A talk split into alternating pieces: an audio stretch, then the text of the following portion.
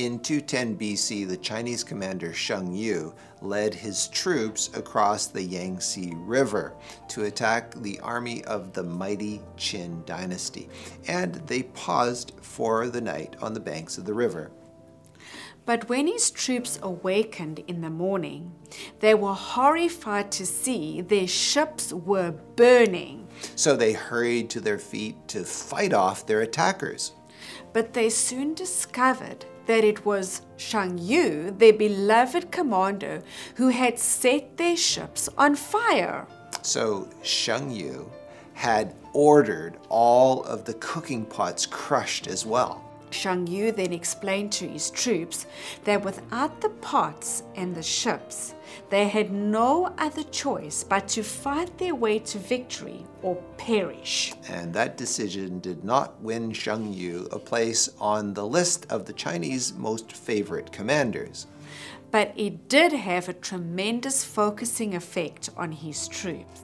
They were so hungry that they grabbed their spears and their bows and they charged ferociously, fighting for their lives. And they won nine consecutive battles, completely obliterating the main force units of the mighty Qin dynasty. This story is remarkable because it is completely the opposite of normal human behavior. But it is completely in line with the behavior of a Christian. In Luke chapter 9, verse 62, Jesus says, No one who puts his hand to the plow and looks back is fit for the kingdom of God. And in 1 Kings chapter 19, Elijah called Elisha to replace him as a prophet. But Elisha was plowing with 12 yokes of oxen, so he slaughtered all the oxen and burnt all the plowing equipment, and then he followed Elijah. Now Elisha couldn't turn back to farming. He was like the Chinese commander Xiang Yu.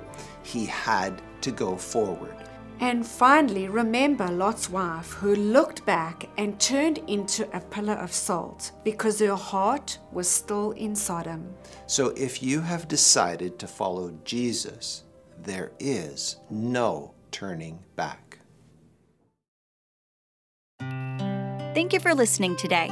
If you would like to watch a video of this podcast, please visit iiw.ca or you can go to our IIW Canada YouTube channel and click on the Videos tab. Once again, thank you so much for listening.